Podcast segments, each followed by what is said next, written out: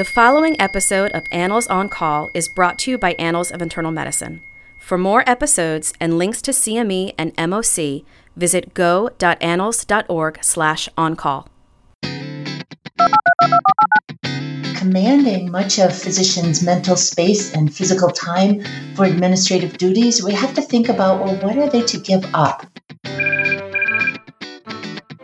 And if we looked at that, about four of that six hours per day was spent on administrative tasks that don't require a medical school education. Welcome to Annals on Call, a podcast based upon articles from the Annals of Internal Medicine in which we discuss the implications of the article for you, the listener. This is Dr. Bob Centor. I'm Professor Emeritus at the University of Alabama at Birmingham and former chair of the Board of Regents for the American College of Physicians.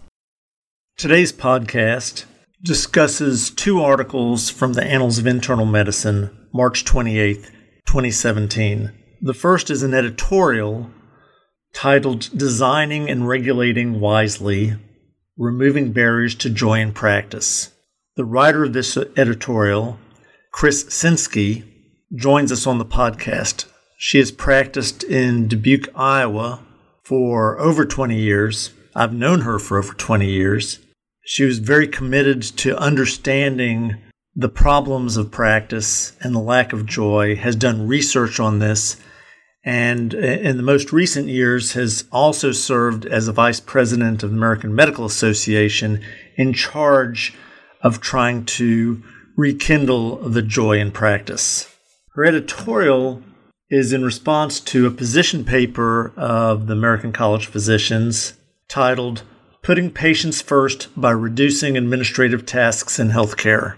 I believe you will really enjoy this discussion, which tells both the frustrations physicians have and the hope that we have in trying to address those frustrations.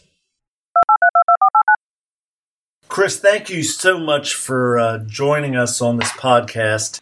I just loved your editorial on the ACP position paper and wanted to discuss first some of the key positions that uh, you cited in, in your editorial. The first area was that ACP recommends that stakeholders develop impact statements that qualify financial time, quality, and burnout costs of administrative tasks.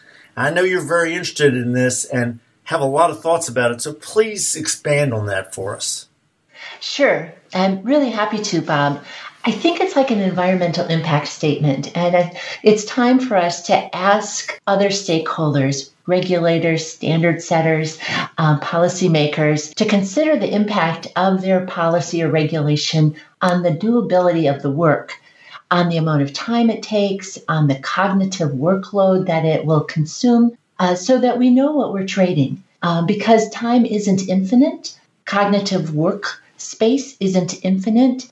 And if we are commanding much of physicians' mental space and physical time for administrative duties, we have to think about well, what are they to give up? Uh, so that they can make room for those new duties. And so I think we we have to be clear with uh, ourselves and with others that there's no free lunch. That if there's going to be a new regulation, we have to understand what does that cost.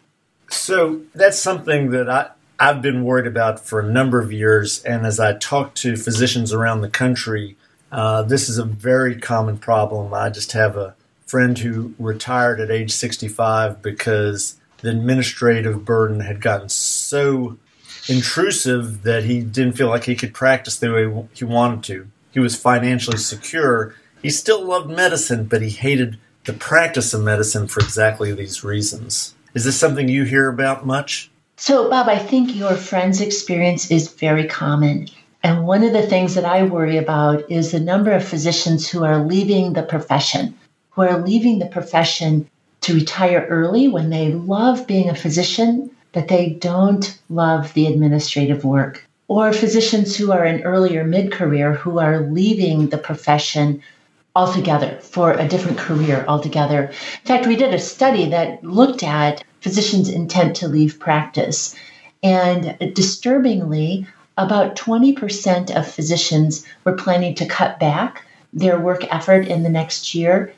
Nearly a third were planning to leave their current position um, in the next couple of years. But most disturbing, about 2% of physicians were planning to leave medicine altogether. And again, not because they were at retirement age, but because they were leaving for a different work. They couldn't, the work was no longer bearable. And that turns out if about a third of those physicians actually act on that intention, which is what other data would suggest, that translates into 5,000 physicians leaving the workforce. And that's the equivalent of the graduating medical school classes of 40 medical schools. And when you think about how much work it is to establish new medical schools and how many millions of dollars it takes to establish a new school, and we're doing that, and that's appropriate. And I think we've established 10 or 12 new medical schools in the last 10 years. But we also need to look at the other end of the spectrum where we're losing the equivalent of 40 medical school classes to uh, physicians who've left because of burnout. And that's driven in very large part by this administrative burden. Well, a second big administrative burden uh, that you mentioned is that electronic health records are not really designed primarily for clinical care, but seemingly for secondary administrative uses. And this is something that, again, my friend complained about, but everybody I know complains about. Am I overstating this? I don't think so, Bob. In fact, you know, I think physicians have in large part embraced technology when it helps us take better care of patients. And it's my view, and I think this view is shared by most physicians, that we wouldn't give up our electronic health records. But we also know that they are not yet where they need to be. And there's some data that's been discovered recently that I think shines light on this. We had done a study um, with researchers from Dartmouth where we found that for every one hour of direct FaceTime with patients, physicians were spending an additional two hours on EHR and desk work. And we found that by doing a time motion study where we actually trained medical students to observe the physicians through the day. And that's the ratio. And despite that, these physicians spent one to two hours every night on their EHR. Another study that was similar in some ways was from the University of Wisconsin. And what they did is they used timestamp data from the EHR. So at the back end, they were able to identify, again, that 50% of the physician's workday was spent on the EHR. And if we looked at that, about four of that six hours per day was spent on administrative tasks that don't require a medical school education billing, coding, documentation, the physical act of order entry. That study found, in fact, that physicians spent nearly as much time on security issues, that is, logging in every day, as they spent looking at the problem list. Wow. Now, the one, one of the great sentences in your editorial is, and I'll quote, at the most basic level, for example, one might ask, what is the value of a signature? Could you expand on that? Because I just loved that section. Well, you know, I'll have to tell you where that came from. I was in my office and I was going through my paper inbox and my electronic inbox, and I am signing and signing and signing away. And there is no way that physicians can read every single line of every page that they are signing. But when I paused to look at what I was signing, I was signing for things for which my signature did not add any value. At least I would posit that if we studied this, that requiring physicians to sign for diabetic shoes, to sign for hearing aid batteries, to sign even for immunizations and mammograms that that to require that that go through the physician is not an evidence-based requirement and i doubt that there would be evidence if we did the studies to look. That is i don't think that adds a bit of value. And in fact i think it could very clearly be determined that it adds hazard. That when we are distracting our physicians with so much signature work, that we are actually creating a hazardous environment that makes it less possible to deliver safe care. Chris, I know that in addition to um, the work you're doing on uh, improving uh, the practice environment for physicians, you've spent uh, many years in private practice in Iowa uh, and have a close relationship with many patients. How do patients view the distraction of physicians? When you talk to patients, or have you noticed with patients that they're concerned about the physician paying attention to them rather than the computer screen? Sure. I think that all of us as physicians have felt that we are doing the wrong thing for our patient if we're spending more time attending to the screen than to the patient. And I think we've also experienced this as patients ourselves when when we're the patient and the physician is typing and trying to multitask, it is a less desirable situation than when that physician turns and gives us her full and undivided attention. And patients cer- certainly have voiced this, and so lots of anecdotes about that. But what I like is that there's actually been a study uh, that looks at this as well. So at MD Anderson, they did a study where they showed cancer patients videos of a physician and a patient interacting. And those patients rated the care as better and rated the physicians as having more compassion, as having greater communication skills, and showing more professionalism when they were interacting with the patient without the computer in the room. So that's a study that confirms the anecdotes that patients have told us that we ourselves can feel as physicians and as patients that the care is better when we can give our patients our undivided attention. So, uh, what I want to do a little bit here is reframe the ACP position paper, which is about patients before paperwork, and your editorial as, and make sure that everybody understands that this is not just, oh, the physicians feel overworked and oh, the poor physicians, but this is really about patients. This is not about physicians, this is about patients. And it's about patients both uh, in each individual visit, but also having enough physicians for the patients who need good physicians. Absolutely. And Bob, you've brought to mind one of many patient examples. And if you don't mind, I'll just share this uh, this vignette. I was in the examining room with a patient. Uh, they were here with, I believe, some GI complaints, maybe some nausea and diarrhea. And patient was up on the table, and I had turned to the electronic health record to look for something and to start to document something. And then the patient said something, and I was kind of half listening. And I turned and I said, Tell me again. And what he was describing was he was wondering why he had a symptom that was a variation on pleuritic chest discomfort. And I think it was maybe when he rolled over, it, it hurt on his left side of his chest, something like that. And I just, I pushed the computer to the side and I asked him, okay, start over. Tell me again what your symptoms are. And this man, we determined later that afternoon, had a pulmonary embolus. So I had done a CTA after I had paused and listened to him, and we found the, the PE that then became the first sign of what turned out to be uh, an internal malignancy. But I was close to missing it when I was distracted and only half listening, and my mind was framed around his original complaints, and I almost missed the key part of the history. So that's my personal anecdote around that. Um, there's also another interesting study, Bob, that relates to this and relates to why this is safer for patients when we can give them our undivided attention and when we can communicate with our team members face to face and verbally.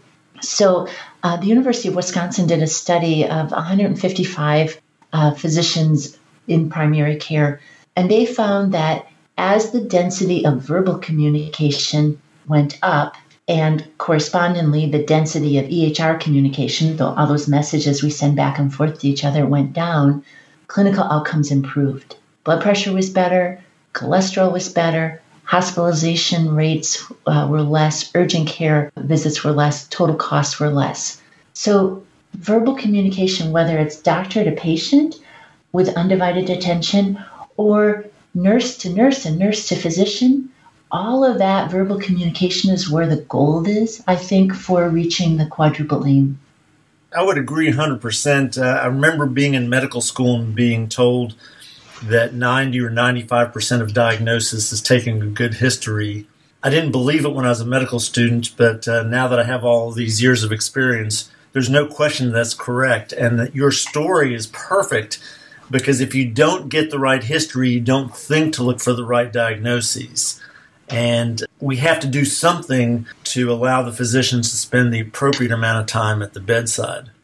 There's a really interesting thing in your introduction about the administrative costs of reporting performance measures. Um, I happen to be on the performance measurement committee of ACP, and we look at these performance measures, and many that are being used just are not very good performance measures.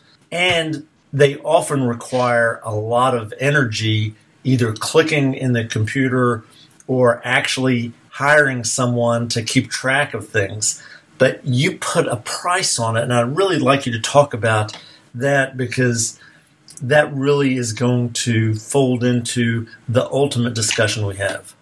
Sure, I'm happy to. Um, there's a study published in Health Affairs by Larry Casalino that estimates the costs of reporting quality measures. And this is just the cost of reporting the measure it's not the cost of actually doing the care that leads to the measure. And I think that's an important distinction because this is the cost of documenting what we've done. And by that estimation, it was $15 billion a year. Well, that's a big number. What, what does that mean at the individual level? Well, if you break it down to the individual level, physicians and their staff are spending four to five hours per day on the reporting of performance measures.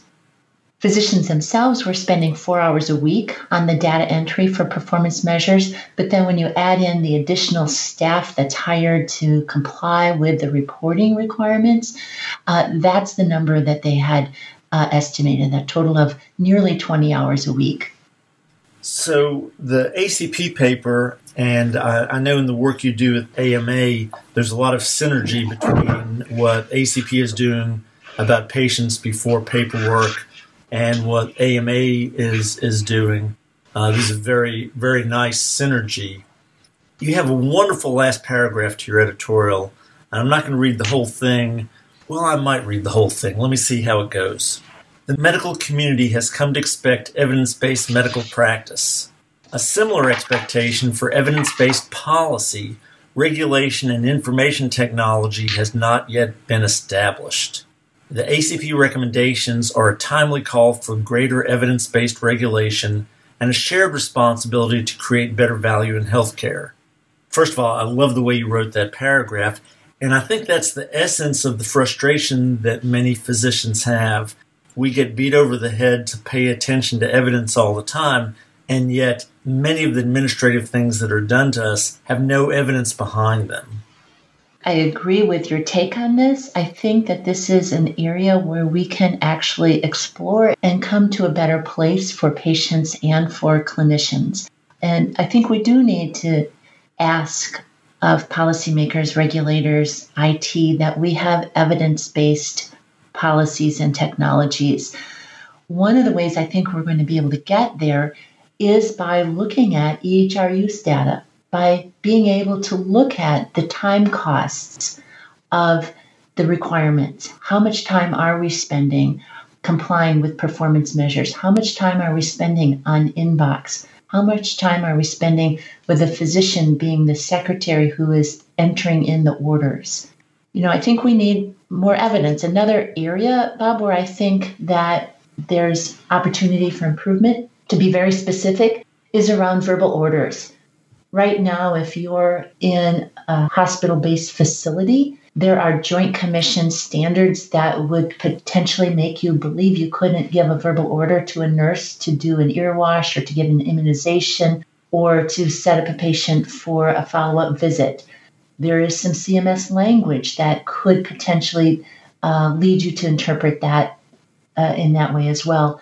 And yet, I believe that that apparent prohibition against verbal orders is causing a tremendous amount of waste in the healthcare system. And it's causing that waste for physicians who are spending hours typing in every flu shot for every patient every fall or typing in an order for a mammogram, something that takes a matter of seconds to communicate from by a paper checklist or to communicate verbally can take several minutes to do by order entry. And you multiply that by the hundreds of orders that are done every day, and we just don't have that kind of time to waste. And so I think that we really do need evidence based policies and not just off the cuff policies. So, the editorial and the paper were written two years ago. Have we made any progress over the last two years? And what do you see ACP doing? What do you see the AMA doing? Uh, and especially this, the things we're doing together to try to get to a place where we can focus on the patient rather than the chart. Well, I am actually optimistic. I think that the work that the ACP has done in the patients before paperwork has been great and it's been adopted by CMS. In fact, that very same language, right? Um, and CMS is doing, has this initiative of patients before paperwork. And I am hopeful that that will lead to more common sense in our regulations, a little bit more recognition of the cost of some of the requirements. There have already been some changes. For example, computerized physician order entry had been a requirement of meaningful use, but physician order entry was removed from meaningful use in its new manifestation as uh, ACI, Advancing Care Information, I believe. So it's no longer a, re- a, requirement that physicians be the ones who keyboard in the orders in order to be part of an EHR incentive program through Medicare. So that's a step in the right direction. We need to go further. Um, we need to clarify some of the other arcane elements of policy that impact that. But I am hopeful that ACP's actions, AMA's actions are making a difference. At the AMA, we have a web page that's called Debunking Regulatory Myths. And we have created this as a, an authoritative place where physicians and administrators can go for answers. And so we currently address three common myths on that site. One has to do with whether medical student documentation counts for billing or whether the physician has to repeat that documentation for it to come to billing. Likewise, we address whether documentation done by patients or staff needs to be redocumented by physicians to have it count for billing. And the good news is the answer for both of those scenarios is indeed the physician does not need to redocument what medical students, patients, staff members have documented. Has to attest that that's accurate, but doesn't have to redocument. And so uh, I think as we can get clarification around regulatory myths, and relief from some of the regulatory pain points, we'll see that physicians have more time for face to face encounters with their patients, for undivided attention, for deep listening and deep thinking. And I believe that that's going to help patients and also help physicians.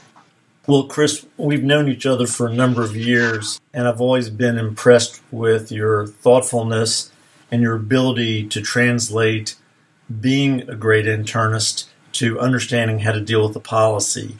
So, in the next minute or two to wrap up this podcast, what message do you want the uh, listeners to take out of uh, your editorial, the ACP's position paper, and this discussion? Well, I think I want people to take away two things. One is that creating a manageable cockpit, creating doable work for physicians and other care team members is a shared responsibility. That it's not up to the physician alone to create a manageable, non chaotic work environment, but that it's also the responsibility of health system leaders, IT vendors, regulators, and standard setters. And that all of those stakeholders need to consider the impact of their decisions on the people who are closest to the patient. So that's one thing I would ask people to take away. And the second thing is that I believe there is cause for optimism, that because I believe in, in the notion of the quadruple aim, that is, what is good for patients, what's good for payers, what's good for health systems is also good for physicians. And when we can align uh, around that, I think outcomes will be better. So that if we can create work environments that allow physicians to meet their aspirations and their mission, we will also meet the other outcomes that we are after. Well, Chris, thank you so much. I hope that all the listeners will pass uh, this podcast on to their administrators and managers, maybe send it to politicians because you've just done a wonderful job of highlighting the problem and the solutions. And I can't thank you enough for uh, being on the podcast. Well, Bob, it's been my pleasure. And it's just wonderful to hear your voice again.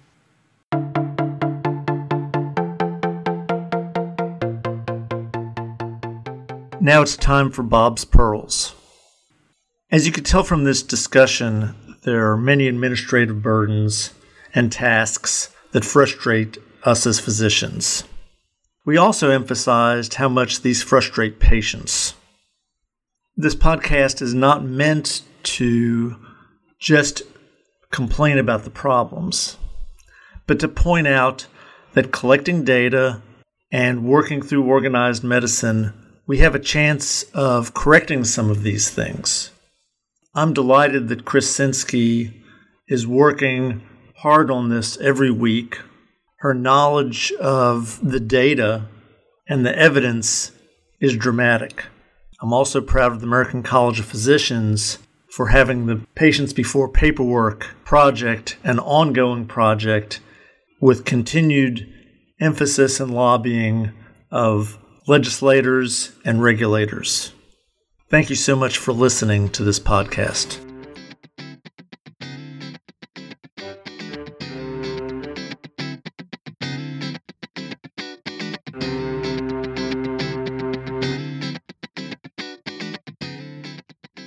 For more episodes of Annals on Call and links to CME and MOC, visit go.annals.org slash on call.